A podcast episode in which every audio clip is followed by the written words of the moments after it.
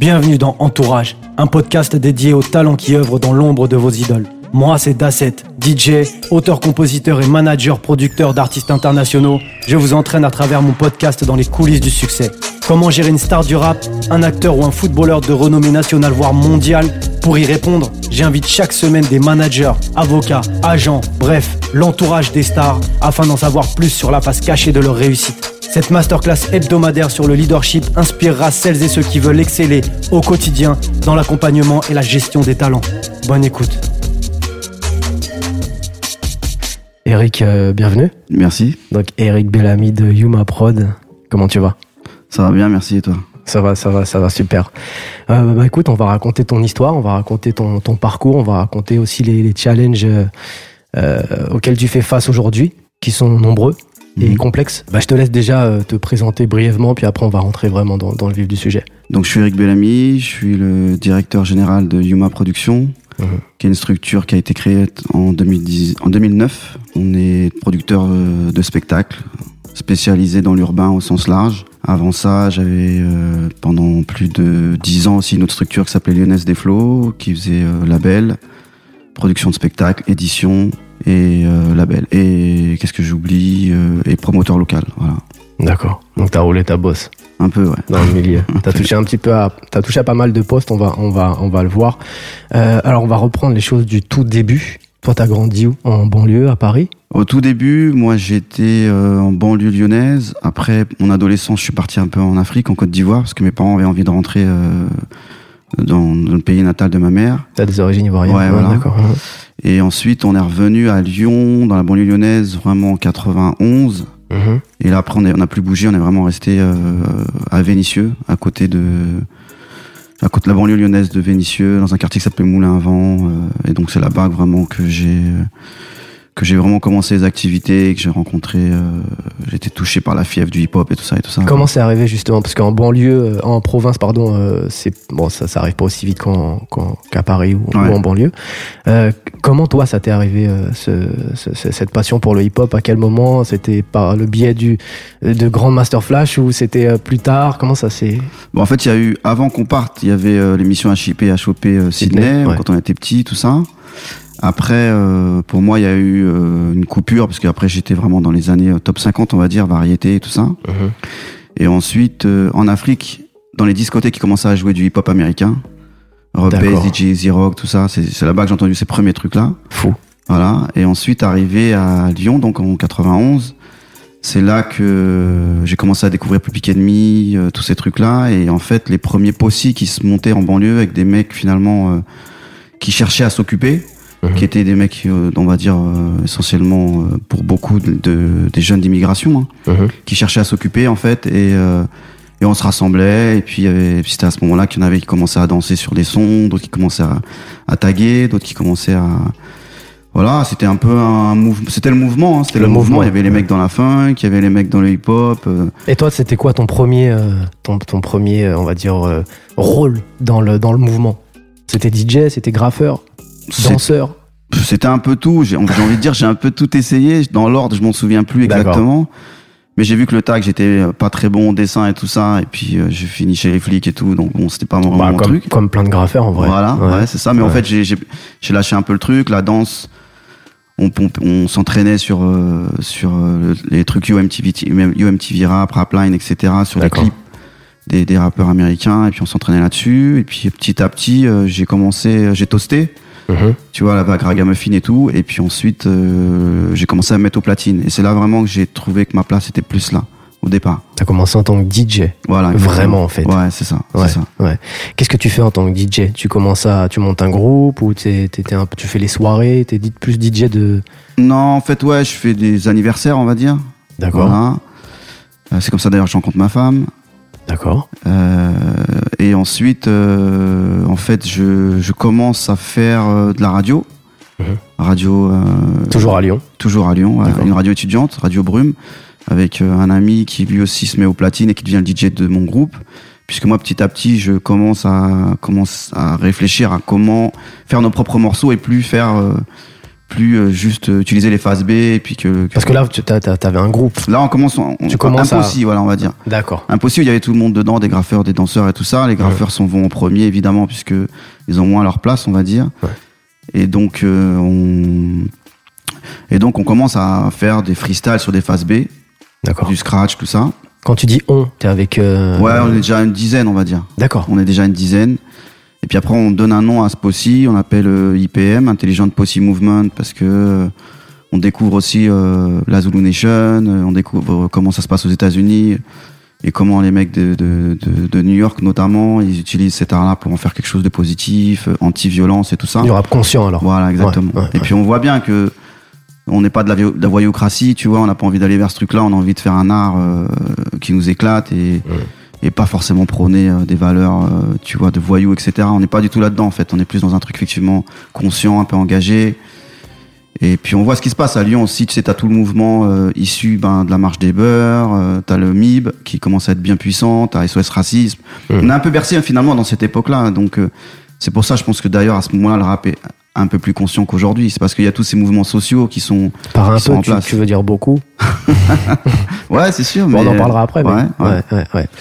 Et, euh, et de ta place de D J dans, dans ton groupe, euh, tu deviens beatmaker. Ouais. Ouais. Toujours dans, dans, Toujours dans ce dans groupe-là, groupe. dans ce groupe-là. Je m'occupe aussi du groupe par défaut, en fait. Hein. C'est, et tu deviens manager moi. aussi. Du... Ouais, voilà. C'est D'accord. moi qui monte le groupe en association avec euh, l'aide du centre social du quartier. Ouais. Euh, et donc de là, je m'occupe, je deviens président de l'association. Et puis on commence à faire les papiers, on commence à, à faire les premiers concerts pour d'abord au centre social et ensuite dans d'autres d'autres centres sociaux de la banlieue lyonnaise. Donc les premières factures, les premiers le premier compte en banque. Voilà, je fais je le fais parce qu'il faut le faire, mais je le fais par défaut. D'accord. Et puis avec cet argent-là, on commence à se dire comment on va acheter du matériel pour pouvoir commencer à à plus utiliser des phases B, mais commencer à sampler, et cetera. Et, Donc déjà une, une, une fibre entrepreneuriale ouais. qui, qui, qui, qui ouais. est développée déjà. Ouais, ouais, tout ça, ça se fait euh, naturellement, par, le sans calcul en fait, vraiment par ouais. euh, voilà, par défaut, j'ai envie de dire, parce que personne le faisait, et puis ouais. et puis que j'avais envie de le faire, et puis euh, j'ai envie de prendre cette responsabilité, on va dire. Donc euh, donc ça se fait comme ça, on achète du matos, des platines, ensuite un premier sampleur, on se renseigne un peu sur le le bon sampleur que les gars utilisaient. Il y avait le Roland. Voilà, le Roland W trente, voilà, ouais. exactement. Mmh. On commence comme ça. Et puis, et puis je commence à faire mes premières armes là-dessus, et puis à écouter beaucoup, beaucoup, beaucoup de musique pour, pour savoir quel style de sample j'allais utiliser. Toujours inspiré par, par New York, j'imagine, toujours un peu... Les deux, hein, L A et New York. Hein, vraiment, L A aussi. Ouais, ouais, ouais, ouais, ouais, ouais, à fond, à fond, et... D'ailleurs, dans le groupe, il y a des, il y a des petits fights entre ceux, les pros, euh, les pros Est, les, les est. pros Ouest. Ah, d'accord. Ouais, ouais. Ah, c'est marrant. Donc ouais ouais. Euh... Et ça dure combien de temps euh, du coup euh, I P M ? I P M, euh, en fait, on démarre en quatre-vingt-douze mmh. et euh, on commence vraiment à se dire qu'on va aller sur un projet de disque à partir de quatre-vingt-quinze, je pense. Tu vois, c'est à partir de ce moment-là. Ça prend un petit peu de temps, hein, c'est vraiment. Ouais voilà. On, en fait, ouais. on fait des concerts à droite à gauche. Euh, et puis après, moi, à travers la radio, je reçois les premiers disques de plus en plus, beaucoup beaucoup beaucoup de disques de rap français parisien, éventuellement, évidemment. Mmh. Euh, notamment des indés hein, de Next Music, Musisoft, tout ça, tout, tout, tous ces labels indés, la Night and Day et tout. Tu commences déjà à monter ton réseau avec Paris du coup ?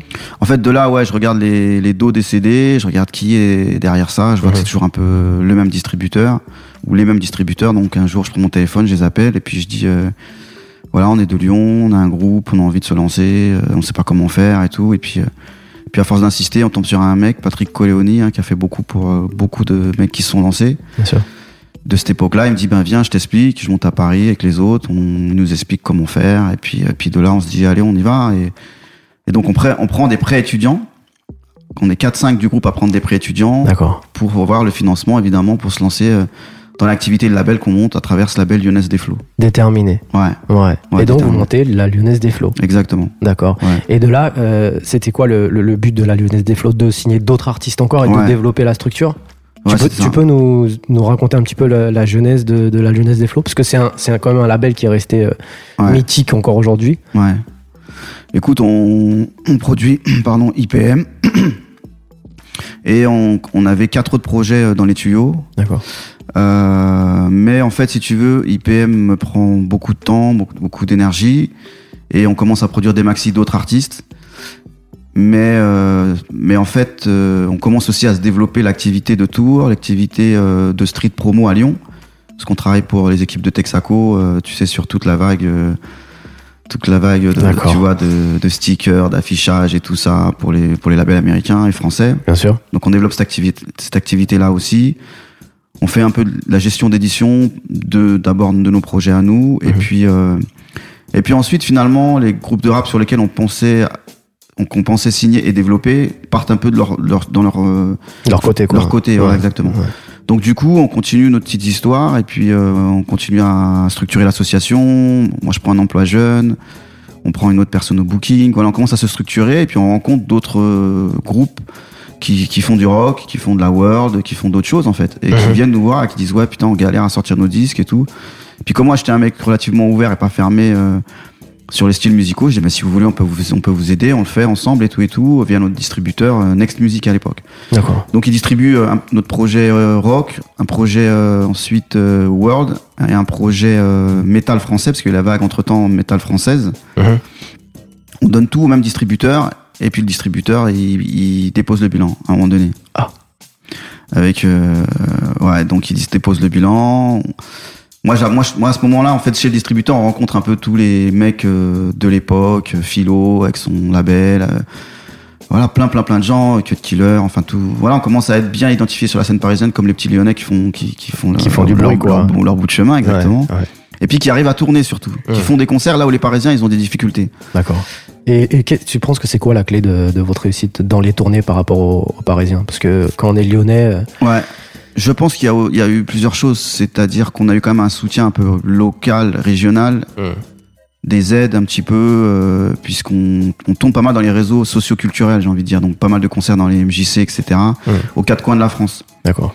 Parce qu'à Lyon, il y avait quand même un, la D R A C et tout ça, et des organismes qui, qui aidaient pas mal euh, tous ces groupes euh, issus de l'immigration, hein, parce que c'était vraiment dans un fonds spécial de la D R A C. D'accord.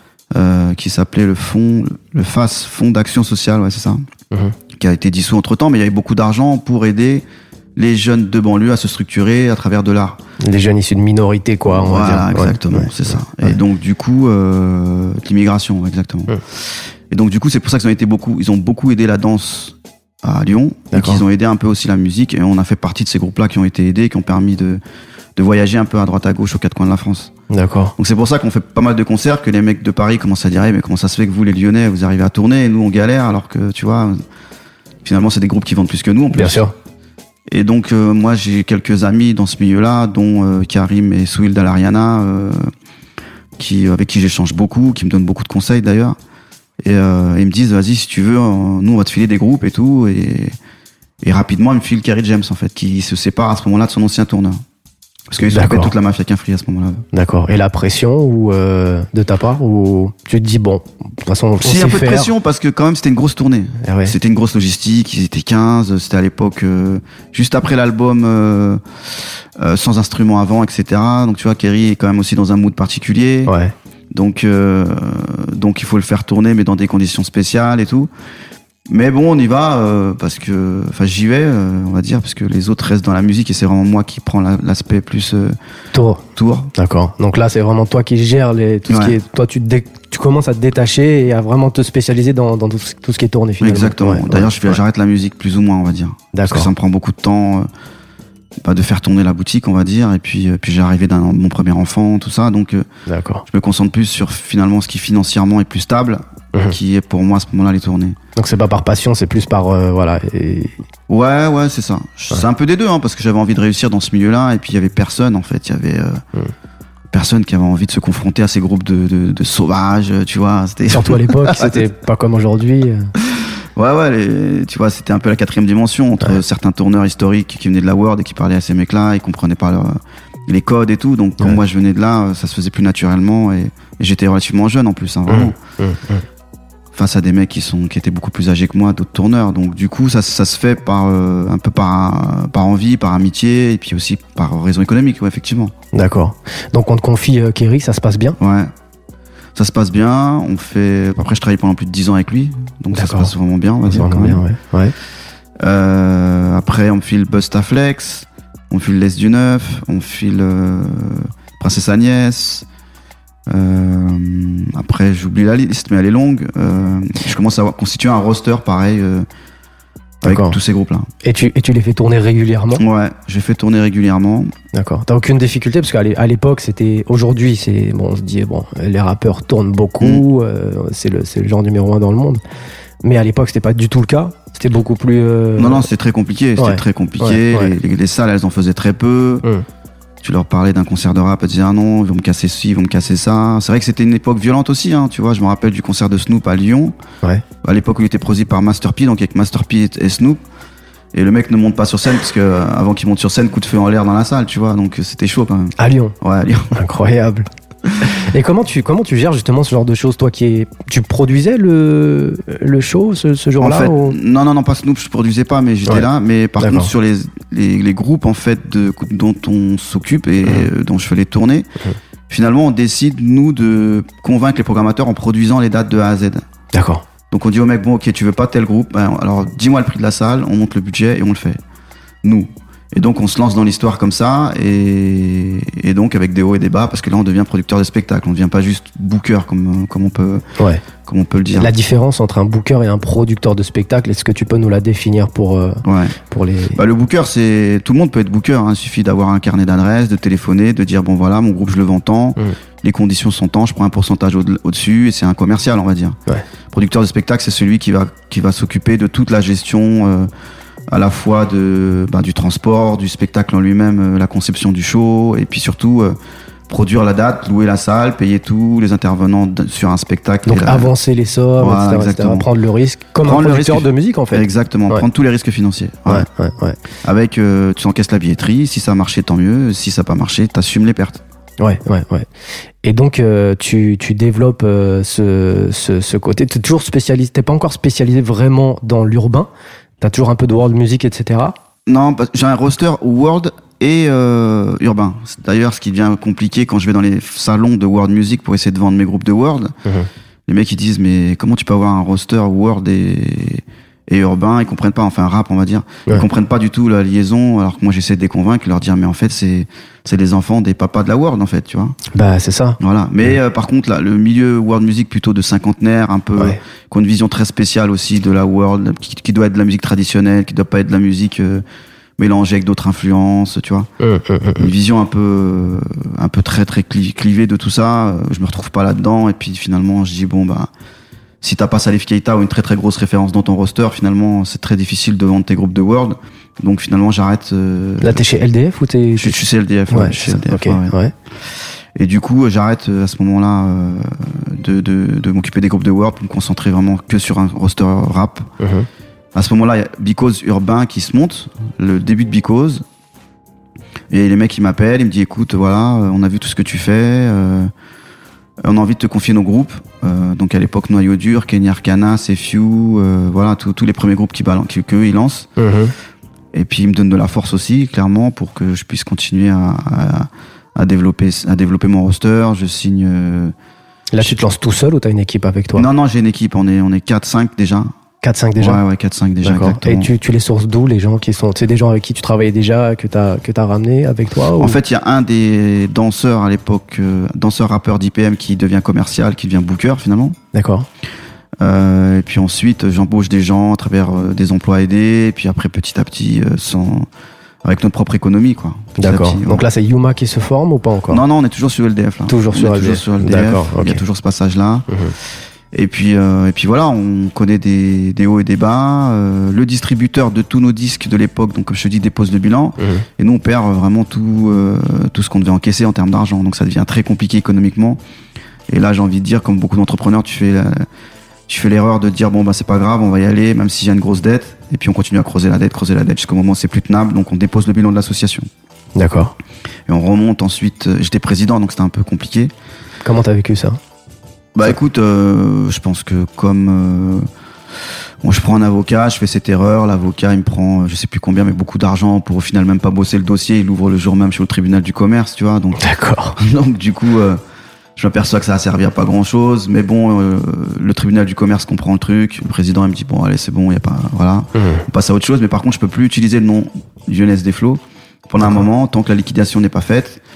Et puis j'ai quand même un peu peur, j'avoue, euh, de, d'avoir une interdiction de gestion et tout ça. C'était un peu ça les risques. Ah oui. Tu vois. Cinq ans de. Le fait d'avoir, ouais. le fait d'avoir creusé la dette beaucoup en fait. Ouais.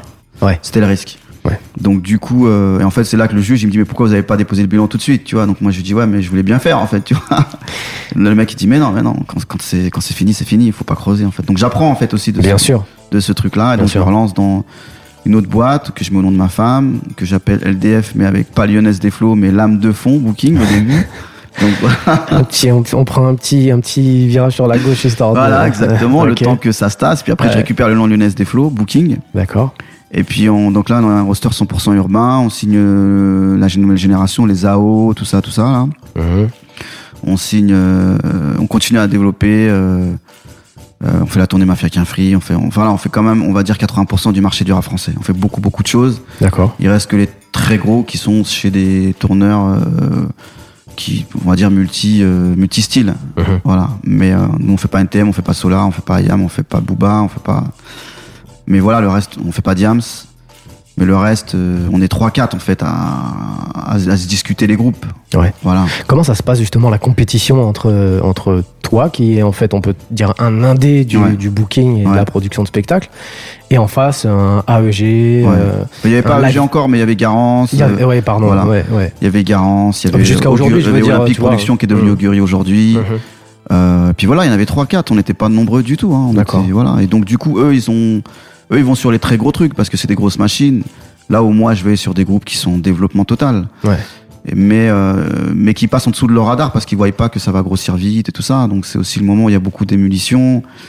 Le public commence à se radoucir un peu aussi.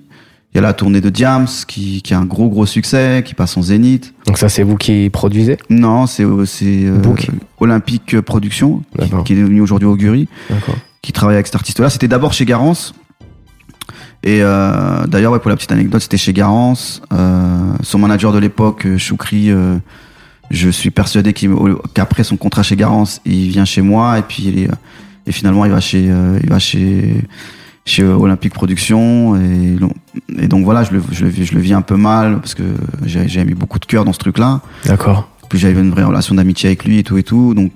Je commence à comprendre, et c'est pas le premier projet qui m'échappe un peu, et là je commence à comprendre qu'en fait ma taille est un problème face aux autres, vraiment. C'est là où je veux en venir, justement. Ouais. Euh, comment, comment, comment vous gérez un petit peu le, la compétition avec les grosses, grosses boîtes, qui doit être un peu euh, sans pitié, parce qu'en vrai, euh, il ouais. y a une question aussi de, de, de, de, ouais, de, une... de pouvoir financier. De, bah, à cette de... époque-là, je le vis un peu mal, et aujourd'hui je le comprends. Je pense qu'il y a aussi un savoir-faire, parce que ce sont des mecs qui font de la production, qui viennent de la variété ou du rock, ont l'habitude de faire des gros gros shows. Là Depuis au moins des dizaines d'années. Voilà. Ouais. Là au moins j'en suis pas là du tout. Ouais.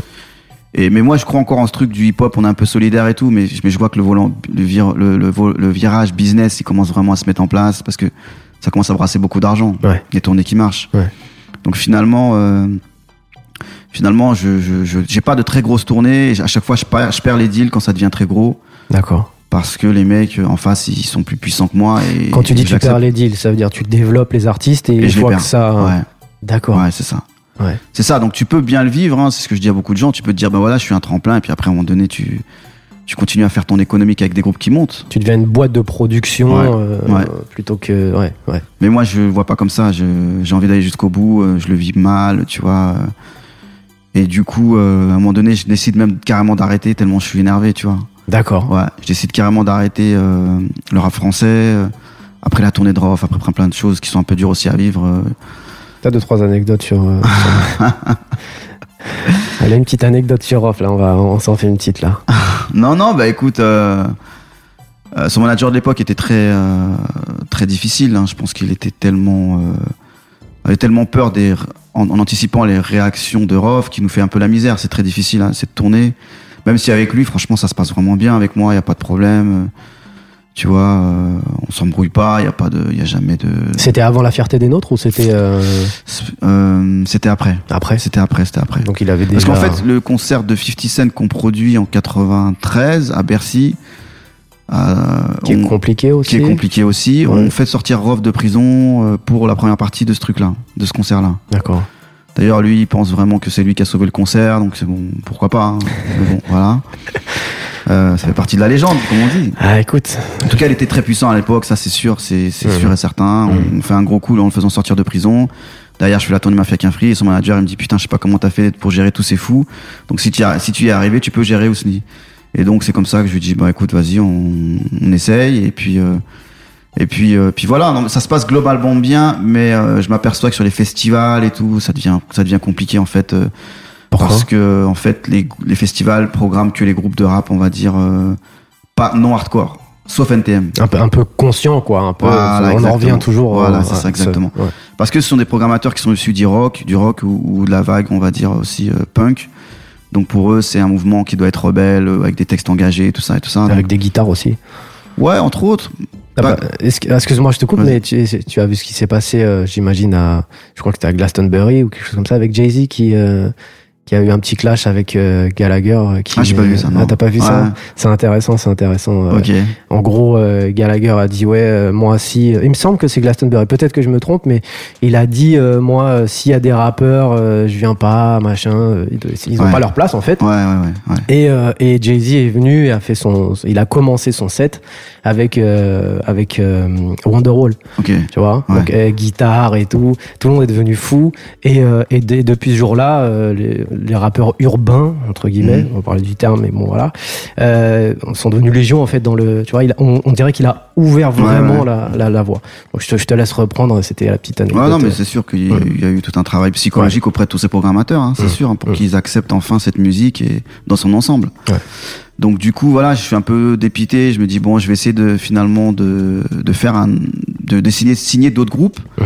et j'y arrive pas parce que je m'appelle Lyonnaise des Flows et que les gens c'est trop un peu aussi estampillé euh, rap français, que j'ai que des groupes de rap français, donc je commence un peu à me dire j'en ai marre, j'en ai marre. Et donc je vais rencontrer à ce moment-là euh, euh, les gens d'Asterios Spectacle, qui est une boîte qui fait de la chanson française cent pour cent, et je leur dis ouais, j'ai envie de me lancer dans la chanson française, comment je peux faire mmh. Et, euh, et Yann, le directeur adjoint de l'époque, il me reçoit par amitié, il me dit bah écoute, vas-y, si tu veux je te file mon fichier et puis si t'as envie d'y aller vas-y, mais tu mais tu mais tu, tu déconnes parce que la, le rap c'est le le truc qui va péter, reste là-dessus, c'est la nouvelle chanson française. Et moi je dis ouais mais j'en ai marre et tout, et puis finalement euh, j'écoute quand même ce qu'il me dit et j'essaye un peu de trois trucs, tu vois, je signe Thomas à l'époque, tu vois, qui fait un, un peu de la pop chanson, chanson dire, ouais. tu vois. Uh-huh. Je signe un peu des trucs un peu comme ça et puis Et puis finalement, je reste quand même sur mon roster français et et, euh, et donc ouais voilà. Entre temps, pardon, je, je décide de changer de nom. D'accord. Parce que aussi Lyonnaise des Flows Booking, pareil, a pas mal de dettes. D'accord. La réalité économique quand même, elle est compliquée. D'accord. Parce que tu peux très bien perdre trente mille euros sur un soir et par contre, tu gagnes six mois pour les remonter, tu vois. Ouais. Donc c'est ça le, le c'est ça le jeu de la production. Hein. Tu, tu peux perdre beaucoup d'argent sur un soir et comment ça se monte une tournée, justement? Parlons un petit peu de, de, de ce côté euh, financier de, du, du touring. Ouais. Euh, il est où l'argent dans le touring en vrai? Parce que tu, au-delà de, de deux mille cinq cents personnes, je crois que c'est à peu près le, ouais. le ratio, tu, tu commences à générer des, des bénéfices. En dessous, euh, pas. À l'époque, j'imagine que les salles de plus de mille cinq cents personnes, pour les rappeurs, c'était pas légion. Mmh. Comment vous, en tant que tourneur, vous, vous arriviez à... Bah nous, justement, on n'y arrive pas. On travaille c'est essentiellement ça. Qu'avec des S M A C, les scènes des musiques actuelles, là, qui sont les salles financées par, par l'État et tout, et tout, qui sont la majorité des salles. Mmh. mais qui euh, qui programme un, deux, trois concerts de rap par an, donc on sait la bataille pour pour se faire programmer, et donc c'est pour ça qu'on décide de produire nous en plus des dates avec le, les risques financiers qui vont avec. Mais on n'arrive pas à avoir des très gros cachets sur les festivals. On arrive euh, voilà, et en fait l'argent, c'est, pour répondre à, à ta question, l'argent du l'argent du du live, il est sur les festivals. D'accord. C'est-à-dire que tu développes l'artiste à la fois sur pour le roder sur scène, à la fois pour lui donner une image et à la fois pour lui donner de la valeur à travers tes tournées en salle, mais qui sont pas toujours rentables. Mais par contre, si tu arrives à lui donner une bonne image, tu peux le vendre relativement cher en festival. Donc c'est un investissement finalement, ouais. les tournées, c'est plus un investissement que... C'est ça. Que Sauf man... si tu fais des salles de plus de deux mille cinq cents personnes, donc ouais. les Zéniths, où là il y a une vraie économie qui est basée essentiellement sur la billetterie, euh, si tu commences à faire quatre à cinq mille par, partout. Et là, c'est pas tout le monde qui fait... Euh... C'est pas tout le monde, mais il euh, y a quand même beaucoup de monde aujourd'hui. Aujourd'hui, oui, parce que ça s'est développé, ouais. parce que c'est, c'est devenu ouais. plus légion. On parle de festival. Est-ce mmh. que euh, toi, chez Yuma... jamais vous ne vous êtes dit on devrait créer notre propre festival euh, comme ça se fait aux, aux États-Unis, mm. euh, Rolling Loud, et, etc. ouais. cent pour cent hip-hop, euh, rap français, ou bah, on parlera rap U S aussi. Ça vous est déjà venu à l'esprit? Ça vous est déjà... Je pense que ça fait dix ans que tout le monde y pense, ouais. mais euh, entre temps en fait je, je suis pas sûr que ce soit la bonne idée, parce que parce que finalement tous les festivals aujourd'hui sont quand même un peu ouverts au rap. Euh, qu'il y a eu, euh, il y a eu aussi la, le, le marché des showcases, qui a permis à des artistes quand même aussi de pouvoir tourner, même si c'est des conditions showcases. Mmh. Et, et je pense qu'aujourd'hui, euh, ça reste une idée, mais mais faut arriver à bien le faire. Et tu peux, il faut le faire avec les anglo-saxons. Faire un, un festival de rap que de rap français, je pense que c'est pas une bonne idée parce qu'aujourd'hui les artistes de rap français tournent beaucoup. Donc ce sera pas une vraie exclue de les voir tous réunis sur un même plateau. Ouais. Tu vois, et puis on a, il y a eu les, il y a eu les épisodes Urban Peace aussi qui, qui ont montré que c'est pas qui ont taché un petit idée. peu. Ouais, le... ouais. Ouais. Et justement, si on parle du côté euh, U S, euh, toi t'as des relations comme ça, tu, tu, tu produis, tu bookes des, des artistes internationaux ? Non, je l'ai fait un petit peu. J'ai fait, un... je l'ai fait un petit peu. J'ai fait Method Man et Redman. J'ai fait. Ça remonte euh, ça alors. Ouais, ouais. Ouais. J'ai fait quelques dates que j'avais achetées au tourneur européen de l'époque. Mmh. J'avais fait Wu-Tang Killa Biz, ça aussi ça monte, ça remonte un peu. Un petit peu. Voilà. Mais voilà, c'est les quelques tournées auxquelles je me suis frotté aux artistes américains et franchement, j'ai pas aimé leur état d'esprit. Pourquoi ? Parce que ils sont, ils se comportent pas bien. C'est, moi, je, moi, en fait. C'est... Et si j'avais fait la tournée, je sais pas si tu te souviens, All Quinry, euh, Rekwan aussi. D'accord. Il y avait eu ça là. Ouais. Mais c'est pareil, les mecs, les, les ricains, ils. Si tu veux, tu, je pense qu'en en termes de communication, les, viennent, les mecs ils viennent ici juste pour prendre du cash, pour serrer des meufs, et puis pas forcément bien se comporter dans les hôtels. Bon, ils font un peu comme les rappeurs français, non ? C'est fou... Ouais, mais les rappeurs français, tu peux leur expliquer, tu peux leur faire payer, tu peux, tu vois, tu peux un peu les punir, alors que les autres, tu peux pas. Donc c'est pour punir. Ça que du coup, moi, je suis pas rentré dans ce marché-là euh, où je trouvais que t'as, c'est un marché essentiellement de business, hein, tu vois. Moi, je vois chez Live Nation comment les mecs sont traités des fois par euh, par les artistes ou. Où les mecs ils les font dégager de, de leur, de, de, tu vois. Quand j'avais fait fifty cent aussi, ça a été, ça aussi ça a été compliqué parce que la production de l'époque, les mecs ils traitent comme une merde, c'est-à-dire qu'ils ont leur secteur, qui est leur secteur avec leur bureau de prod et tout, et t'as pas le droit même d'y aller. D'accord. Ils ont fait une no zone, ce qu'ils appellent, tu vois. Donc même toi en tant que producteur du spectacle, tu peux pas y aller. T'es obligé de demander, monsieur, je peux vous parler, quoi. Et là je me suis dit non mais c'est, c'est pas possible en fait. Même en étant producteur. Même en étant producteur. Et là j'ai ouais. vu ce que peuvent, ce que peuvent subir aujourd'hui les Live Nation, A E G, Drew et compagnie quand ils font ces artistes-là. Hein. Ouais. Tu vois, on m'a raconté l'épisode Jay-Z, Kanye West au concert à Bercy. Je me dis, bah, pff, ça me donne pas envie de le produire, le mec. C'est-à-dire ? Bah, c'est-à-dire que le mec, il dit, euh, lui, il veut absolument rentrer dans sa petite voiturette de golf, passer sous la, sous, euh, par les coursives et tout ça. On parle de Jay-Z ou de Kanye West ? Bah, les deux. Les deux ? Les deux. Ok. Et du coup, il décide ça cinq minutes avant de, avant que de monter sur scène. Et euh, parce que c'est une folie qui leur vient. Et euh, on leur explique qu'en termes de sécurité, c'est pas possible parce que là, ça allait blinder, et cetera, et cetera. Et le mec il dit, parce que ça je joue pas, monte sur scène, va dire aux gens que maintenant je joue pas. Donc tu vois, c'est ce genre de coup de pression là qui m'intéresse pas parce que je pense que les mecs ils, tu vois, ils font les cadors et en termes de relations humaines ça m'intéresse pas. Et, et si on va pas si loin que, que les États-Unis, mais je veux dire l'Angleterre qui est euh, très très ouais. très euh, euh, proactif euh, au niveau rap, il euh, y a l'Allemagne aussi. Ouais. Euh, qui sont des, des, des pays qui sont limitrophes et qui sont vraiment dans, dans la vibe euh, rap. Mm. Est-ce que toi, t'as, t'as un petit peu de, de relation avec ces pays-là ? Est-ce que tu fais tourner des artistes de, de ces pays-là ? Est-ce L'Angleterre, que tu... on, l'Angleterre, je pense que c'est... Euh, on a essayé avec quelques petits projets, mais on n'y est pas arrivé. Ouais. Parce que je pense qu'on n'était pas encore identifiés comme, un, comme des agents, en fait. Vraiment, on était plus identifiés comme des, comme des producteurs spectacles de rap français. Donc D'accord. je pense qu'il y a d'autres gens sur Paris qui le font mieux que nous. Et, et j'ai pas voulu rentrer dans cette bataille de, d'agents... Euh, parce que c'est une bataille financière en réalité. Hein. Ouais. C'est une bataille financière, une relation et une bataille de relations avec des agents, ouais. donc euh, ou des managers de l'époque et tout. Et, et moi, j'allais pas. J'ai, j'ai mis beaucoup de temps à aller aux États-Unis, donc j'avais pas de relation historique avec eux, avec tous ces gens-là, comme justement a pu avoir Angelo quand il a démarré avec I Z B et tout. J'étais pas du tout dans cette cour-là, donc euh, non, j'ai, j'ai préféré laisser laisser de côté ce marché-là. D'accord. Maintenant, on va retourner un petit peu plus loin. On va partir en Afrique. Je sais que l'Afrique, c'est un, c'est, c'est, c'est un territoire euh, ouais. que vous avez commencé à, à attaquer entre guillemets. Ouais. Euh, c'est compliqué l'Afrique. Ouais, c'est compliqué parce que je pense que c'est une économie qui est en train de se mettre en place, mmh. à la fois sur le disque, hein, où on se rend pas compte qu'ici, nous, on a la, on a la quatre G à volonté, et que c'est cool et que tu peux. Dans ton forfait d'abonnement téléphonique, tu peux faire tout ce que tu veux. Streamer tous les morceaux voilà, que tu veux, ce que tu veux, et cetera. Mais y a, d'ailleurs, il y a, y a Spotify qui vient d'ouvrir en Afrique. Ouais, exactement. Il y a Apple Music aussi. Il y a tout le monde maintenant. Bien sûr, bien sûr. T'as aussi euh, finalement toutes les majors, euh, plus Believe, mais pas encore Warner, bizarrement. Enfin, si, si Warner, pardon, en Afrique du Sud, mais pas, mais pas encore dans toute l'Afrique. Mm-hmm. Et euh, mais je pense que ça va arriver. Alors certainement, ils pensent avec l'avènement de la cinq G ici, mais mais là-bas, quand t'es là-bas, effectivement, t'achètes ta petite. Euh, ta petite carte quatre G et ça te coûte une blinde parce que finalement les gigaoctets que tu, tu, tu mets dessus, eh ben, c'est les mêmes prix. C'est, finalement, ils te vendent ça très cher. Ouais. Orange et compagnie, là, M T N et tout. Donc ça te revient quasiment à quinze euros pour une petite recharge, on va dire, de, de trois à quatre gigas. D'accord. Donc que tu crames en deux jours. Bien sûr. Donc tu surtout nous qui avons. Voilà, surtout nous qui avons les habitudes de laisser Facebook ouvert tout le temps et tout et tout. Donc quand t'es là-bas, tu te dis ah ouais. Ouais.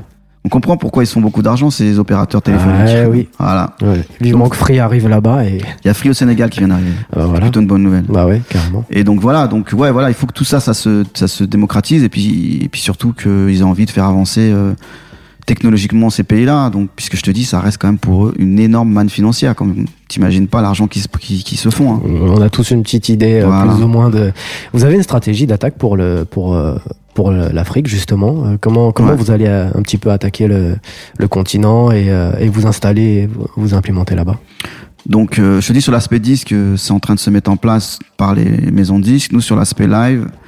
Pour l'instant, ce qu'on veut faire, c'est euh, commencer à produire des dates en collaboration avec des promoteurs locaux dans différents pays d'Afrique francophone. D'accord. On va pas aller tout de suite sur l'anglo, on va, sur, on va rester sur le francophone. Et euh, pour moi, le hub euh, central est Abidjan aujourd'hui. Mm-hmm. C'est pour ça que beaucoup, beaucoup d'artistes y vont aussi, parce que je pense que quand tu fais une belle date à Abidjan, ça résonne dans tous les, dans tous les autres pays d'Afrique francophone. Donc, je pense qu'on va, on va avancer sur l'idée d'ouvrir un, une succursale peut-être là-bas. Je ou... te connais là-bas en plus. Ouais. Ouais. Ouais, c'est, moi je suis métis ivoirien, donc voilà. J'ai ma famille, j'ai tout ça là-bas. Donc on va avancer sur cette idée-là et puis essayer de produire au moins trois quatre dates par an pour commencer, mm-hmm. coproduire avec des acteurs locaux. Et puis, euh, et puis ensuite, l'idée aussi c'est de faire venir des talents de là-bas, les développer ici sur des festivals. Ce qu'on avait commencé à faire avec Fally Poupa. D'accord. Avec des, en le bouquant sur des festivals européens avant le Covid. Mais tout ça, tout ça a été stoppé, donc on va reprendre euh, la marche. On avait, on avait signé aussi euh, la gagnante du prix R F I, qui est une Congolaise qui s'appelle Céline Banza, mm-hmm. qui est signée sur la label de Beaumaillé Afrique. D'accord. Euh, du Congo, Kinshasa. Et voilà, on va essayer de développer trois quatre artistes comme ça, de là-bas, pour les faire venir ici et, et, euh, et les faire tourner en Europe. C'est, c'est vraiment ce qu'on a... Faire un pont, en fait, entre les artistes d'ici là-bas et ceux de là-bas ici. Tu, c'est ce qu'on a envie de faire. Tu vas bosser avec neuf deux Africa aussi, j'imagine, à un moment ouais, donné. Voilà, Didi B, euh, qui vient de, euh, qu'on connaît très bien, nous, qui est un ancien membre de Kif No Beat, tout ça. Ouais, on, on, bien sûr, on va, on va travailler là-dessus. Ouais. Mm. Et c'est marrant d'ailleurs que Booba, encore une fois, tu vois, le, c'est, c'est lui qui va, je pense, donner peut-être la tendance euh, et l'envie à d'autres producteurs d'y aller, quoi. Ouais. Tu vois, c'est, c'est marrant, c'est, ça reste un faiseur de tendance vraiment, quoi. Incroyable. Ouais, incroyable. Alors qu'il est à Miami. Et que... Alors qu'il est à Miami et que, tu vois. Euh, Il y a beaucoup de producteurs d'ici on, qui sont plus proches d'Afrique et qui, à part Beaumaillé, tu vois, ouais. voilà. Qui, bah, qui sont de là-bas en vrai. Ouais, voilà, voilà, exactement. Qui ont des ouais. vraies racines, mais qui ne le font pas alors qu'ils ont pas mal d'argent aussi. C'est dû à quoi ça ? Pourquoi euh... bah, je pense que tout simplement, il y a ceux qui, qui ont envie de, de revendiquer leurs racines et vraiment de faire avancer le pays.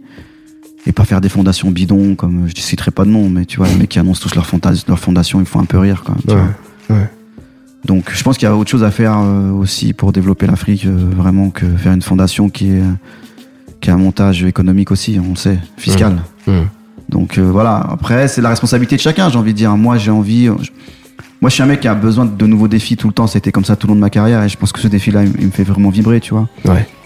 Donc, je vais y aller fort parce que c'est un marché où il y a tout à faire, donc ça c'est excitant. Absolument. Voilà. Et en parlant de défis, euh, là on est en plein dedans, c'est-à-dire ouais. que on sort de plus d'un an de confinement, euh, et ça fait plus d'un an qu'il n'y a, a plus de, de concerts du tout, tout est à l'arrêt. Comment, euh, bah comment déjà toi t'as vécu euh, l'arrêt complet des, des concerts ? Et ensuite, euh, la, la, cette année, comment tu comment t'as pu te retourner et, et faire tourner un petit peu peut-être ton business euh, différemment ? On va parler mmh. du live stream aussi. Écoute. Euh... Professionnellement, j'ai envie de te dire, euh, aujourd'hui, je suis adossé à un partenaire financier qui est solide. Mmh. Donc, j'ai envie de dire, euh, on a tous été en chômage partiel euh, avec le, les aides de l'État et tout ça. Je pense que la France, quand même, on a beau dire tout ce qu'on veut, mais, mais Macron, il a ouvert les vannes, on peut pas lui enlever ça. Euh, ce qui a permis de sauver toutes les boîtes, que ce soit celles qui ont pris le P G E et, et, et nous, on n'a pas, on n'a pas eu besoin du prêt, donc tant mieux. Mais même celles qui ont pris le P G E, ça a quand même sauvé les boîtes et les emplois. Mmh. Sur le spectacle, en tout cas, ça, on peut pas lui enlever. Après, euh, personnellement, ça a été compliqué parce que d'un seul coup, euh, d'un seul coup, tu te retrouves avec, avec plus rien et puis, euh, et puis pas de perspective et puis, euh, et puis une situation où, où tu peux en vouloir, tu peux en vouloir à personne et puis à la terre entière aussi, tu vois, où te mmh. dire pourquoi on en est arrivé là. C'est aussi parce que c'est nos agissements qui ont mené à ça et aussi parce que. parce que tu peux, tu, tu, tu vois, il y a eu quand même des initiatives qui ne, qui n'ont pas mené à quelque chose de positif. Moi, ce qui m'inquiète, c'est que la reprise, tout le monde pense qu'on va reprendre notre petite vie pépère comme avant, et, et que si on fait ça, on va repartir dans, dans un truc qui va péter. Ouais.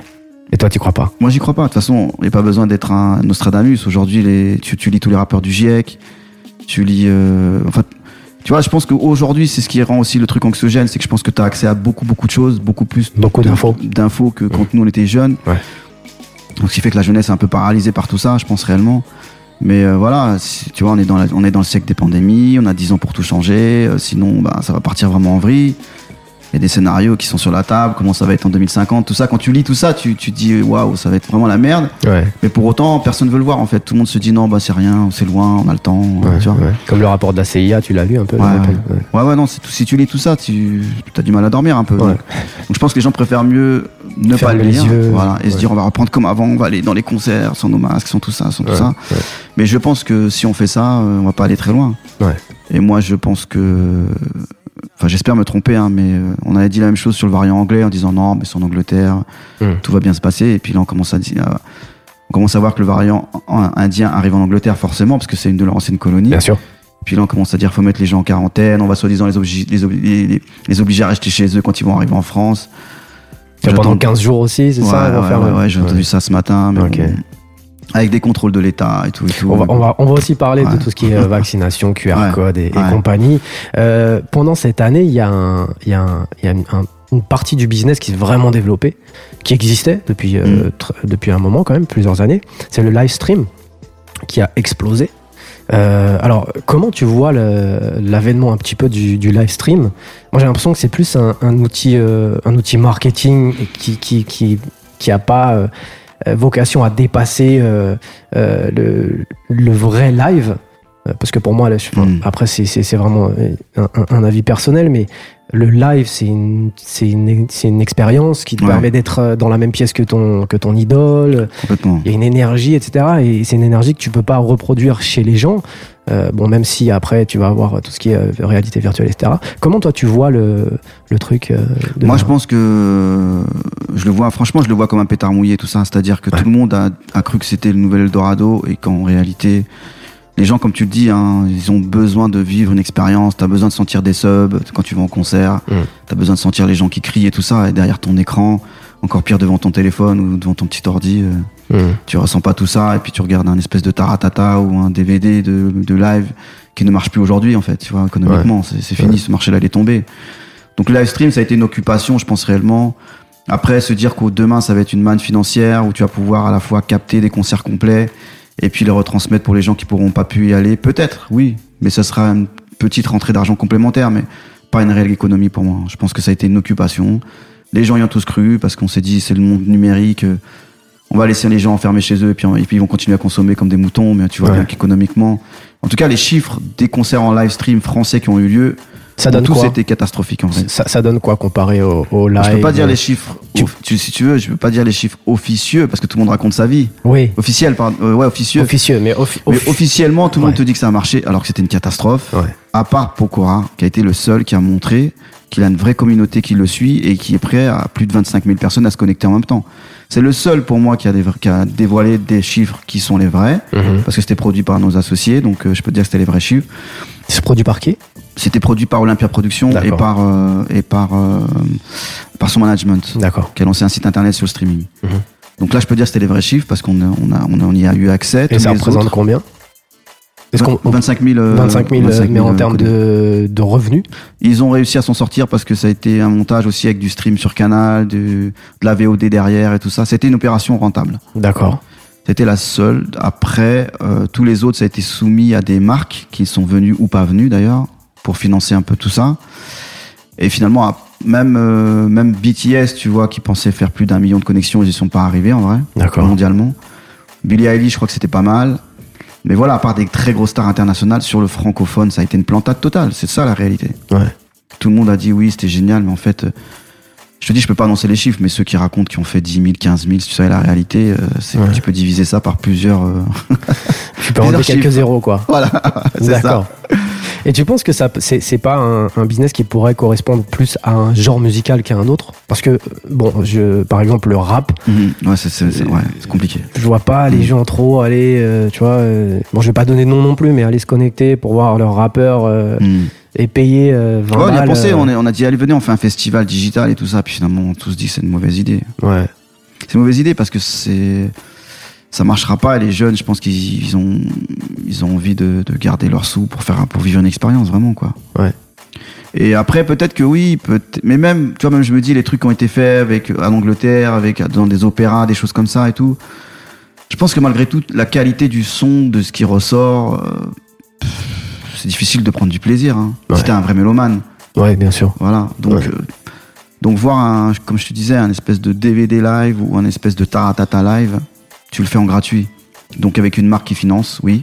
Mm. Mais tu mais te dire là que tu vas faire une entrée à quinze euh, un accès à quinze dollars ou quinze euros et puis que tu vas tu vas arriver à connecter cinq cent mille personnes en même temps. Non. Donc c'est peut-être le, le problème, c'est peut-être de trouver euh, le, le juste milieu entre le, le prix et la presta. Ouais. Parce que tu peux pas mettre un prix qui est celui du live sur une presta qui est digitale. Ouais. C'est un petit peu euh, surtout que tu peux faire beaucoup plus euh, de, de de stream, on va dire, que de gens que tu peux faire venir dans une salle en vrai. En, oui oui complètement. Virtuellement. Oui. Euh, du coup, euh, par rapport à, à tout ça, on va passer sur sur un autre côté. C'est euh, c'est euh, le vaccin. Mmh. Euh, comment vous, vous commencez à avancer vers, vers, ce, vers cette reprise? Voilà, comme tu l'as dit, l'Angleterre, l'Angleterre ouais. qui a commencé à prendre des... Il, a, il y a Live Nation qui va faire un test, un gros test euh, bientôt. Mmh. Euh, comment vous, vous vous préparez à ça? Est-ce que vous allez faire vacciner toutes les équipes? Est-ce que, parce qu'il y a le, le Q R code qui va mmh. peut-être passer le, le passeport euh, ouais. euh, santé, machin. Comment, comment vous, vous gérez le, les choses dans vos équipes? Écoute... Euh...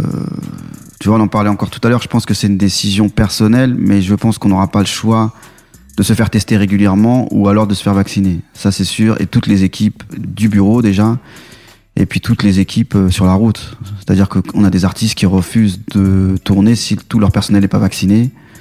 On a des artistes qui, par contre, ne voudront pas forcément se faire vacciner. Mais par contre, les organisateurs des, des spectacles vont nous demander de prouver que tout, tout le monde a été, a été testé ou vacciné. Donc la question juridique, ça va être dans quelle mesure tu peux contraindre les gens, mais ça c'est global. Et puis surtout, si ton artiste refuse de se faire tester ou vacciner, et que c'est une tête d'affiche, et qu'il arrive sur scène, et qu'il n'a pas son truc, est-ce que l'organisateur t'empêche, l'empêchera de monter sur scène? Et s'il l'empêche de monter sur scène, qui va payer euh, l'annulation de ça? Ouais. Donc on va être dans pas mal de petits trucs un peu techniques et juridiques dans les prochains mois. Et, euh, mais je pense que globalement... Euh, Je pense que globalement, il, moi, je, moi je vais y aller en tout cas, je vais me faire vacciner et je vais essayer de pousser un peu les gens à y aller. Bon courage. Parce que je pense que sinon, euh, ça va être très compliqué de se faire tester tout le temps, tout le temps. Moi je me suis fait tester déjà beaucoup et c'est, c'est pas une partie de plaisir quand même au final. Ça fait mal au nez. Ouais. ouais. Donc après il y aura peut-être les tests salivaires, tout ça, on va voir, mais, euh, mais je, je pense que... Euh, Je pense en tout cas, on va, ça va être un gros gros sujet dans les dans les semaines à venir. Ouais. Vous avez déjà un line-up de de de presta qui qui qui est prêt. Et est-ce que vous allez vous y tenir? Est-ce que vous avez bah, encore quelques débats avec des artistes qui disent que eux, si le public est masqué, ils ne veulent pas y aller. D'accord. Voilà, il y a ça aussi. Il y a le dé... déjà sur les festivals, de toute façon, euh, tout le monde va être assis masqué. Mm-hmm. Mais tu vois, hier, j'étais encore avec un organisateur de festival qui me disait que lui, il y croit pas cinq minutes, que dès que l'artiste va commencer, tout le monde va enlever son masque.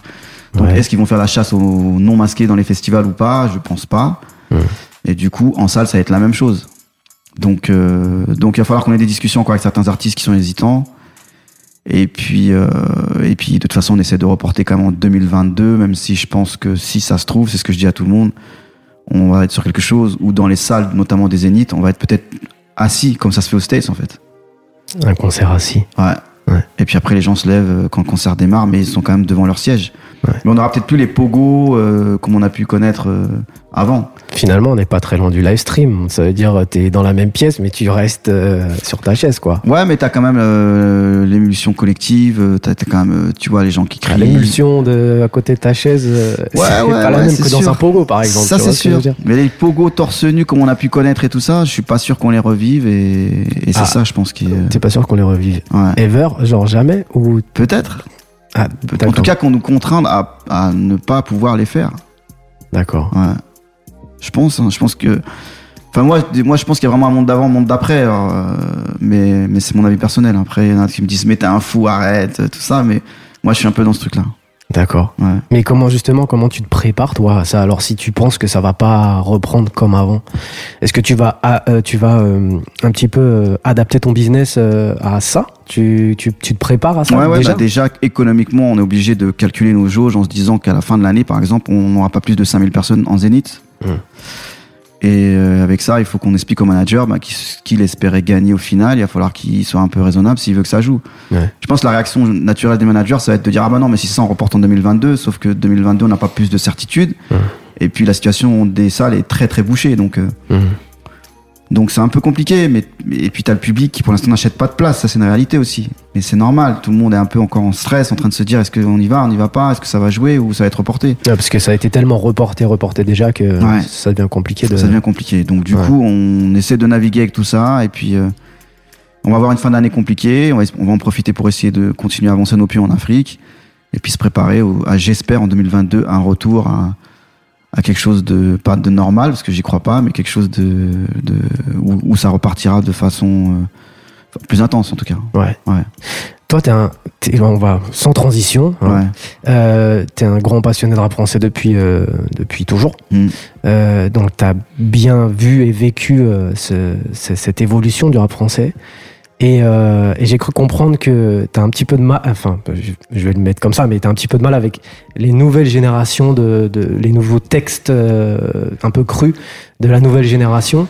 Quel impact ça a ça sur les sur sur les lives? Est-ce que ça a un impact direct sur euh, euh, sur les lives?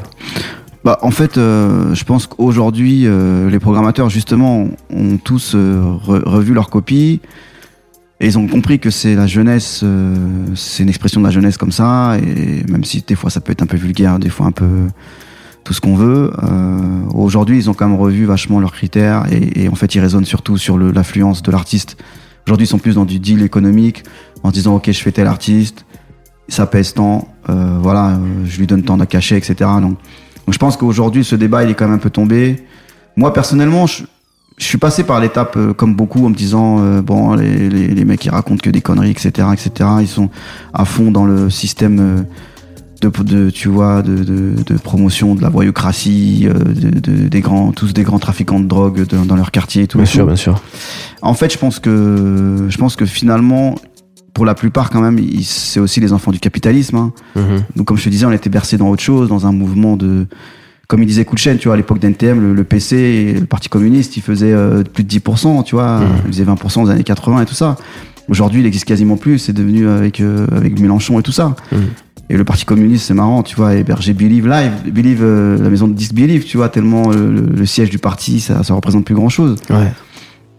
Donc je pense qu'il y a eu tout, il y a, c'est notre société en vrai, c'est notre société et moi je suis pas partisan de se, de se dire le rap c'était mieux avant, je suis pas là-dedans du tout. Mmh. Et je comprends en fait un peu aussi euh, les jeunes aujourd'hui, euh, ils sont dans, ils sont finalement enfermés dans, ils viennent dans ce truc-là. Nous on est venus par la passion, par l'engagement, eux ils viennent dans ce truc-là pour le business clairement. Ouais. Moi je vois tous les jeunes managers et tout ça, tu leur parles de la Zulu Nation, de ce que tu veux, ils disent c'est qui ça? Mmh. Tu vois le truc de Kobalade qui, qui disait je c'est connais pas Ayam et tout ça. Bon, c'était évidemment, je pense qu'il l'a fait en faisant le con, mais ouais. il y a quand même une petite réalité quand même. Il y a quand même une petite réalité sur le fait qu'ils ont les anciens, c'est les anciens. Eux, ils font un autre truc vraiment de tout ce qu'on a pu faire nous. Donc je l'accepte, tu vois, je l'accepte et je pense que vraiment la société a complètement changé. Comme je te disais, la surinformation aussi fait que tu vois très bien que les hommes politiques quand même, euh, ils sont pas très clean, que c'est un peu des voyous aussi à leur euh, niveau, tu vois. Il faut être menteur pour être homme politique, ça c'est clair et net. Mmh. Je pense que tout, toute cette jeunesse-là, elle le voit. Et puis qu'est-ce qu'on propose aujourd'hui à cette jeunesse-là, tu vois, mmh. comme modèle, à part euh, des stars de la télé-réalité, des footeux ou des stars de la musique. C'est les enfants du capitalisme, vraiment. Donc ils sont à fond dans leur truc. Est-ce qu'on n'est pas un peu aussi, enfin, est-ce que c'est pas très français quand même tout ça? Est-ce que c'est pas non? Regarde, c'est Éta... mondial. Regarde, bah, aux États-Unis, il y a quand même un respect des anciens, il y a une connaissance oui, mais de la culture. Oui, parce que c'est une histoire a... particulière. C'est une histoire particulière autour des, des minorités et tout ça, qui est encore euh, très sensible, tu vois, mmh. l'histoire de, de, tu vois, Floyd et compagnie. Mais, euh, mais si tu veux, il y a eu quand même cette déception, par exemple, d'Obama, où quand il est arrivé, euh, il pensait pouvoir changer beaucoup de choses, puis au final, il a fait quand même beaucoup de mal aussi pour toutes les communautés. Et, et je pense que le, le rap engagé, même aux États-Unis, il n'y a, a plus que quelques dinosaures, quand même, c'est une réalité. Mmh. tu vois. Et mais mais aux, excuse-moi, je te coupe. Ouais. Mais aux États-Unis, ils ont quand même un système de de de, de censure sur sur les radios, et cetera, qui ouais. permet de quand même filtrer un minimum de ouais, c'est vrai, qui n'existe pas encore en France. C'est vrai, c'est vrai. Et euh, des fois, t'écoutes la radio, t'as des enfants, euh, t'entends des trucs. Est-ce ouais, ouais, que, c'est vrai, c'est vrai. Tu vois, mmh. et, et justement. Est-ce qu'on ne devrait pas faire la même chose en France et en, parce qu'ils ils le font aussi en, en festival, ils le font en radio, ils le font en télé, ils censurent pour mmh. que ce soit euh, voilà, euh, on va dire euh, radio ouais, friendly, peu, tu vois. C'est un peu hypocrite, ouais. Mais en tout cas, c'est ouais. fait. Ouais. Tu vois. Moi, je trouve en que c'est France, un peu... c'est, c'est est-ce que on n'est pas dans un truc qui est un peu trop euh, trop rough ? Est-ce qu'il peut peut-être fermer des portes à certaines choses comme, euh, par exemple, j'en parlais avec Tex, mmh. euh, les collaborations avec les marques. Mmh. Il y en a qui, il y, y a certaines marques qui veulent pas aller vers là parce que les textes, euh, mmh. c'est, ça correspond pas à leurs valeurs et parce que c'est, c'est, c'est compliqué, quoi. Donc, euh, justement, est-ce que pour le live, à un moment donné, on va se dire, les gars, euh, bon, c'est bien, tu viens truc, mais mmh. tu parles d'inceste, tu parles de machin. Euh, à un moment donné, euh, si tu veux venir, il y a certains morceaux que tu pourras pas faire ou tu pourras pas dire comme ça. Il va falloir que, est-ce que vous, vous avez aussi ouais. pas cette, ce, ce, ce devoir, en quelque sorte, de, de diriger un petit peu la conversation euh, afin que le, le, le rap soit peut-être un peu mieux perçu aussi euh, euh, par le grand public et par les politiques et qu'on ouvre d'autres portes, et cetera. Qu'est-ce que tu penses de ça ? Non, moi je pense que je pense qu'aujourd'hui, de toute façon, euh, on est sur une société où où le rap est très stigmatisé. Tu le vois bien, hein, de toute façon, encore avec l'histoire de Youssoupha et tout. Où, où... où en fait il, le Front National a sa technique qui est très très rodée, qui marche très bien sur les médias pour, mmh. pour on va dire fustiger euh, les rappeurs. Donc je pense que ça aussi les jeunes rappeurs ils le voient, donc du coup ils font pas forcément d'efforts en se disant de toute façon les mecs ils veulent pas de nous, donc, pas de nous, donc on fait ce qu'on veut mmh. et puis on prend du fric, on le revendique en fait. Mmh.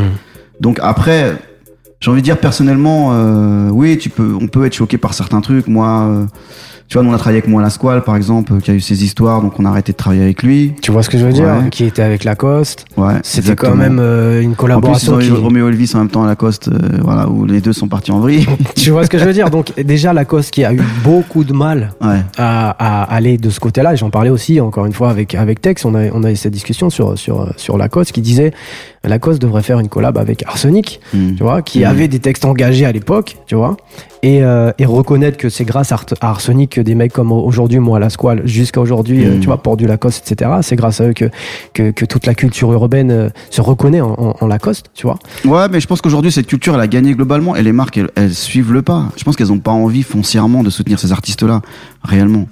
Je pense qu'ils suivent la tendance aujourd'hui euh, même Dior il fait des baskets euh, même tu vois donc euh, du coup la culture là-dessus elle a elle a véritablement véritablement gagné tu vois donc euh, donc moi tu, je... tu penses qu'elle a gagné la ouais. culture quand même. Ouais. Tu elle penses... est partout. Elle est infiltrée partout quand même. Mais on a quand même encore beaucoup de mal à hein, s'infiltrer dans certains. Bah, tu, enfin, tu, ouais. tu vois. Ouais, ouais, c'est sûr, mais est-ce que c'est pas une question d'image ? Oui, mais je, moi, je comprends les jeunes qui disent euh, ils veulent pas de nous. Ouais. Je comprends vraiment ça, tu vois. Ouais. Je comprends vraiment qu'ils disent on, ils veulent pas de nous, donc on va faire nos, nos, nos histoires de notre côté, quitte à verser dans l'illicite et tout ça. Je peux le comprendre. Après, euh, chez chacun, ce sont chacun. Euh, est-ce que c'est pas une pensée un peu, un peu court terme, ça ? C'est pas ouais, court-termiste ? Mais... Je comprends, mais je ne je, je cautionne pas. Mais je comprends ouais. ce qu'ils peuvent, euh, ce qu'ils peuvent vouloir faire du, de l'argent vite, parce que c'est un peu le modèle qu'on leur montre. Encore une fois, je dis, c'est c'est le modèle capitaliste au, au maximum, à fond les ballons, on est là-dedans là. Ouais. Est-ce que c'est pas à, à, à nous les plus les plus anciens de leur montrer justement que, ok, eux peut-être qu'ils s'en foutent, tu vois, les, mmh. tout ce qui est politique, mais nous on est là aussi pour vous donner de la sephore et pour faire avancer le, le, le, le truc avec vous. Euh, si on veut faire avancer le truc intelligemment et accéder à des choses auxquelles on aimerait bien tous accéder, mmh. euh, demain une collab avec Vuitton par exemple, euh, tu vois, un Nino et Vuitton, j'en sais rien, tu vois, mais euh, rendre ça possible en fait, tu vois. Ouais, mais je pense qu'aujourd'hui ils sont. Parce que Vuitton c'est français ouais. et Vuitton qui fait des collabs avec, enfin qui faisait repose en paix mais avec euh, avec Pop Smoke, mmh. tu vois, mmh. avec Pharrell, euh, qui est une maison française. Qui, fait, qui ne fait pas de, de collab avec les Français, tu vois. Ça, ouais. ça, ça, c'est un truc qui me, tu vois, euh, Dior. Mais ça viendra, je pense que réellement ça viendra. Je pense qu'il faut. Euh... Moi, je suis plutôt partisan de laisser, euh, de laisser ce, ce mouvement, même si aujourd'hui c'est plus la même chose, se faire ce qui, se faire de lui-même. Tu vois, pas forcément influencer, euh, pas forcément rentrer dans. Après, tu peux, je peux avoir des discussions avec des rappeurs qui comprennent, mais eux-mêmes, ils sont, en fait, j'ai envie de dire, prisonniers aussi. Euh, du piège de, des algorithmes de YouTube, euh, tu vois, de la, digi- de la digitalisation globale, à la fait que les mecs ils sont piégés dans dans les dans dans, ce, dans les top iTunes, dans ce qui marche, dans les playlists. En fait, tout ce système-là enferme le rap. Je pense que c'est ça vraiment le problème, si tu veux. Tu penses ? Ouais, vraiment. C'est que je pense qu'aujourd'hui, tout le monde fait des sons avec les mêmes éléments. Mmh. Tu vois, moi, en tant qu'ancien compositeur, j'hallucine parce que j'ai repris un peu le son pendant le confinement, tu vois, pour rigoler. Ah bah voilà, c'est intéressant, voilà. Ça. Ouais. Et du coup, j'ai bien vu que tout était... Non, non. Mais j'ai bien vu que tout était accessible et que c'est vraiment facile aujourd'hui, en fait. Très, très facile. Donc du coup, forcément, tout le monde, euh, mondialement, j'ai envie de dire, hein, tout est un peu uniformi- uniformisé. Mmh. Et donc, je pense qu'aujourd'hui, pour, pour être un peu dans le top YouTube, dans le top iTunes et compagnie, Spotify et tout, t'es obligé de faire un peu ce qui marche. Mmh. Donc, ça enferme, en fait, le discours et la musique dans un truc qui, je suis d'accord avec toi, des fois tourne en rond complètement sur le, la qualité artistique et les sonorités, complètement. Mmh. Mais, mais, mais je pense que tous les artistes sont un peu prisonniers de ça et qu'à un moment donné, il y aura des mecs qui vont arriver d'un seul coup et qui vont bousculer un peu tout ça, mais... Mais il faut laisser le truc se faire, je pense, réellement. Après, si nous, on essaie de, de, d'intervenir euh, auprès de certains artistes, ils vont fuir et ils iront ailleurs, où la concurrence s'en fout de tout mmh, ça. Mmh. Où finalement, c'est juste pour eux du business. Et je me rappelle de certains discours de patrons de, de production de spectacles où les mecs qui disent les rappeurs, c'est tous des cons, mais on leur prend leur fric, tu vois. Ouais. Voilà, donc c'est une réalité économique. Donc Vuitton, c'est la même chose. Si aujourd'hui, c'est du rap, demain, c'est du métal, ils iront sur autre chose. Donc j'ai envie de dire, je comprends un peu, je te dis encore une fois, euh, je cautionne pas, mais je comprends un peu cette jeunesse qui se dit bon ben nous on va pro- on, notre notre créneau c'est de dire qu'on est des gangsters, qu'on est de, qu'on vend de la drogue, qu'on s'habille en machin, en bidule, qu'on a des grosses bagnoles et tout ça. Si c'est leur truc et qu'ils arrivent à s'en sortir économiquement pour eux, tant mieux. Et puis après j'espère qu'ils vont prendre la, la maturité pour développer d'autres choses. Comme aujourd'hui un Booba le fait après vingt ans de carrière, certes, mais tu vois aujourd'hui c'est un businessman. Mmh. Donc finalement c'est un moyen aujourd'hui pour eux d'accéder à quelque chose qu'ils n'ont pas, mmh. parce qu'aujourd'hui un jeune on lui proposait quoi, le R S A jeune ou je sais pas quoi, tu vois les, tu vois, les mesures de l'État. Donc je pense qu'il faut euh, je pense qu'il faut laisser le truc se faire. Plus il y aura de mecs qui auront un peu d'argent, peut-être mieux ils arriveront à construire des choses.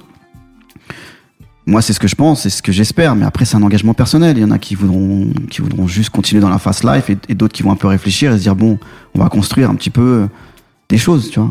Est-ce qu'on n'a pas le poids aujourd'hui dans le, dans, dans, dans le rap euh, pour euh, créer notre propre écosystème et, et, et, et s'autosuffire en fait et imposer nos, nos, euh, nos lois et nos règles et, et nos gens euh, peut-être euh, chez des, euh, justement chez des Vuitton en ah disant, ouais. euh, tu vois, est-ce qu'on... Ça c'est un gros débat, moi je pense que non.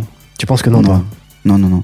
Pourquoi ? Je pense que le système, il est fait pour que, de toute façon, euh, chacun reste un peu à sa place. Divisé pour mieux régner ? Exactement. Comme il dit, euh, je sais plus quel scientifique, quel philosophe, la bataille des pauvres fait la paix des riches. Mmh. Tu vois, je pense que c'est vraiment ça, en fait. Donc, euh, eux, ils continuent, je sais pas si t'as vu les chiffres, quatre cent soixante-treize pour cent de plus de bénéfices pour les ultra-riches l'année dernière, pendant le confinement, magnifique. Donc, tu te dis, ok, euh, pendant que d'autres, tu vois, ils sont à moitié en chômage partiel, les autres, ils continuent à s'engraisser, donc... Justement, c'est là que tu te dis... Il y a des chiffres qui sont en bosse aux États-Unis, c'était à peu près deux pour cent euh, des, des gens de la communauté euh, mmh. on va dire urbaine ouais.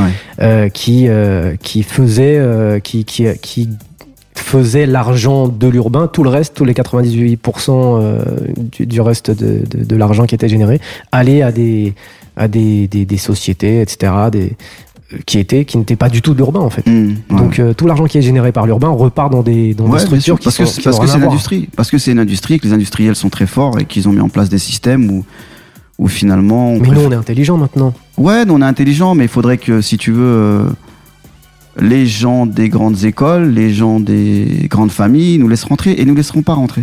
Mmh. Parce qu'il y a un vrai racisme de classe, c'est sûr et certain. Mais tu vois, regarde, je vais prendre un exemple. Les Juifs.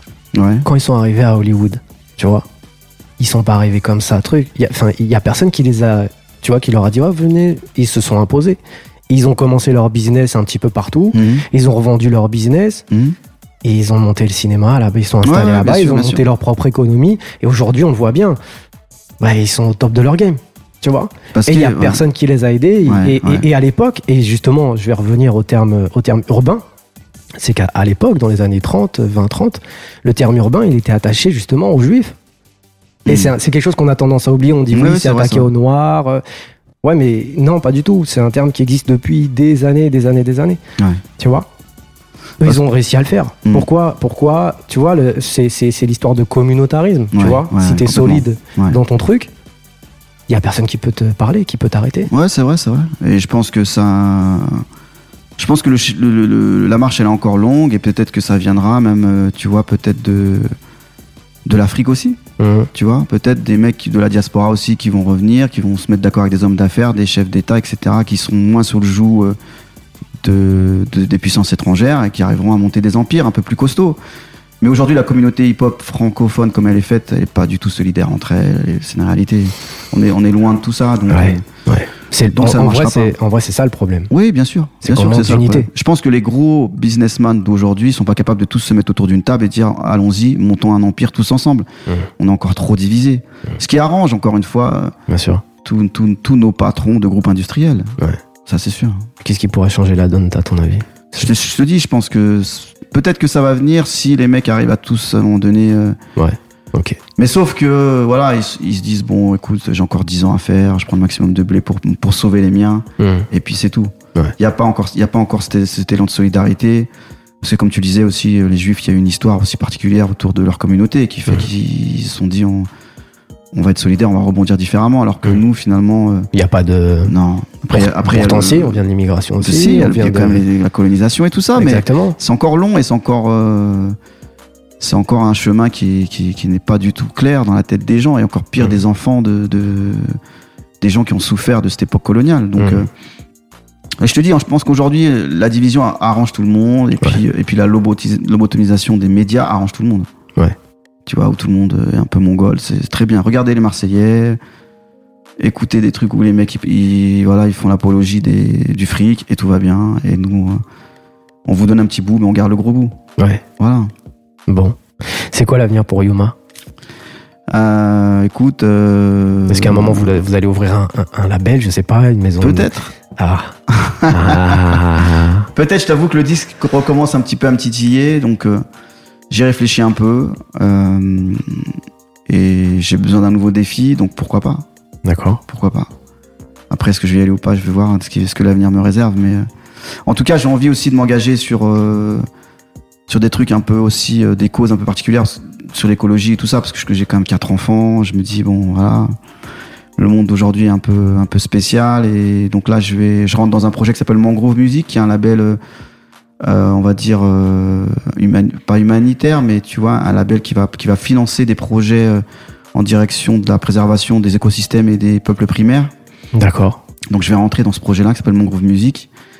Euh, donc ça va être un label participatif, ça va être un label un peu, un peu avec de, on va faire des programmes de, de chansons dont les revenus vont être intégralement versés à donc ces communautés-là. D'accord. Et puis, euh, et puis aussi, euh, je suis rentré dans un truc qui s'appelle Time for the Planet, que je vous conseille d'aller voir, qui est, qui est un mouvement pareil un peu écologique. Euh, pour la pour euh, trouver des solutions. Euh... T'es un peu dans l'écologie alors, ça veut dire. Ouais ouais ouais. ouais. Moi je te dis, hein, je pense réellement que j'étais traumatisé quand même pendant le confinement. J'ai eu le temps de lire, j'ai eu le temps de me documenter à mort et et de voir à quel point on, on avait tous fait les cons. Ouais. Donc j'ai acheté une voiture électrique, tout ça, tout ça. Tesla. Ouais. Ah, c'est mais bon, ça. même si même si tu vois. Quel euh, modèle quel modèle? La trois. Même si euh, même si tu vois euh, encore une fois l'électrique, ça va être une grosse blague, mais. Pourquoi? Parce que je par pense rapport aux batteries, par rapport aux batteries, par rapport ouais. aux matières, aux matières utilisées, ouais. ouais. Mmh. Et puis il va y avoir un problème des, des, des recyclages de tout ça, mais, mais en tout cas, je pense qu'il faut. Est-ce que tu penses pas qu'Elon Musk il a réfléchi à, après à la re, au recyclage des batteries, à tout ça, non ? Tu penses qu'il c'est un mec aussi, tu vois ? Oui et non. Moi je, moi, je pense qu'il y a pensé, parce que ouais. tout le monde dit oui, euh, le machin, comment on va recycler toutes les batteries. Mmh. Moi, je pense que c'est un mec qui est tellement dans le futur. Ouais, c'est possible, c'est possible. C'est possible. Je pense. C'est quoi l'impact euh, de parce qu'on on, on se rend pas trop compte, mais est-ce que est-ce que le, le, l'industrie du live ouais. a un impact sur l'environnement ? Bien sûr. D'accord. Avant le confinement, ça nous est arrivé de faire venir un prestataire avec des camions de son lumière de, on va dire de Nancy pour une date à Marseille. Ah ouais. Parce d'accord. que économiquement, il était moins cher. Ah ouais. Tu vois, on a quand même fait un peu des trucs de fou comme ça. Donc ça, c'est le genre de truc qu'on fera plus. Mais tu vois, on était tous embarqués dans notre rentabilité économique à, à tout prix. Tesla fait des camions électriques, attention. Hein. Ouais, j'ai vu ça. Ouais. Non, non, vous pourrez des camions électriques. Non, il faut qu'ils règlent le problème de la charge un peu, parce que c'est un peu compliqué quand même. Ouais, c'est un petit peu long. Mmh. Ouais, ouais. Euh, est-ce qu'il y a d'autres euh, sujets sur lesquels tu, tu voulais échanger, qui te tenaient à cœur euh... Non, écoute, je pense que déjà on a fait un bon, bon tour d'un petit peu des questions du moment, hein, je pense réellement. Euh... En tout cas, je suis très content, très honoré de, d'être, d'être invité dans ce programme. Je pense que c'est vraiment quelque chose de... de chouette, d'important, avec plein de gens inspirants pour plein de gens, et ça on en a besoin, je pense réellement de mmh. que, que qu'aussi la jeune génération écoute un peu euh, comment tout le monde s'est construit, c'est, c'est important. Ouais, tout à fait. Bah écoute, euh, Eric, euh, merci beaucoup bah, merci à d'avoir toi. accepté l'invitation. Merci, c'est Merci cool. pour toute euh, cette sagesse et tout, euh, toutes ces informations précieuses. J'ai une dernière question. Ah. Qui tu aimerais entendre sur, sur Entourage ? Euh, des femmes, on en a parlé tout à l'heure. Ah. Il nous faut des femmes. Il oui, faut alors, des femmes de des, nombre. On, on, des, c'est pas faute d'essayer, mais c'est, elles sont compliquées un peu, les femmes. On essaye, on essaye, Michel, on les tire. Le, Michel Domi, ou, qui, qui, qui, dont, le, dont le, le programme était super, j'ai, j'ai écouté. Ouais, Michel, vraiment bien. Et après, je pense qu'il faut essayer d'aller convaincre euh, ouais, des, des, des Anne Sibon, des, des Aïcha Fradjian, des, euh, voilà, des, des personnalités comme ça, tu vois. Je pense qu'il y en a d'autres en maison de disque aussi un peu. Mmh. Emma Maurice qui est maintenant la directrice de Def Jam Island, tu vois, des, des gens dans les éditions un peu encore, enfin voilà, je pense qu'il y a, et pourquoi pas des gens du du live aussi, tu vois, je sais pas, il faut... Il y a des femmes dans le live ? Ouais, il y a des femmes dans le live, ouais. Des, enfin, des, places, euh, des programmatrices de festivals, des... D'accord. Ouais, des, des, des bouqueuses aussi, voilà, je pense qu'il y a, il y a des gens encore, mais des femmes, ça serait bien. D'accord. Ouais. T'as des femmes dans ton équipe ? Ouais, mais au oui, booking, production et administration, ouais. Bon, ça en a pas mal alors. Ouais. C'est bien. On essaye d'avoir... La parité. On essaye, on essaye. C'est important. Ouais. Bon, on va y travailler. C'est vrai qu'on on essaye d'avoir des femmes. Euh, elles ont un petit peu leur... Tu vois, elles sont un peu plus sur la retenue que, que les hommes. Euh, dans la société, comme dans la société en fait. On mmh. a l'impression qu'elles ont un petit peu plus de mal, tu sais, à, à aller euh, se, se mettre en avant. Ce qui ça est dommage. Venir, ça va venir. Parce qu'elles ont beaucoup de, de choses très intéressantes à dire. En tout cas, on va travailler très très dur là-dessus. Euh, merci encore, Eric. Merci et, à toi. Euh, et prends soin de toi et on se retrouve la semaine prochaine. Ciao. Ciao. Nous voilà arrivés à la fin de cet épisode. Si vous y avez trouvé quelques pépites, merci de le partager à tous ceux qui, comme vous, cherchent à exceller.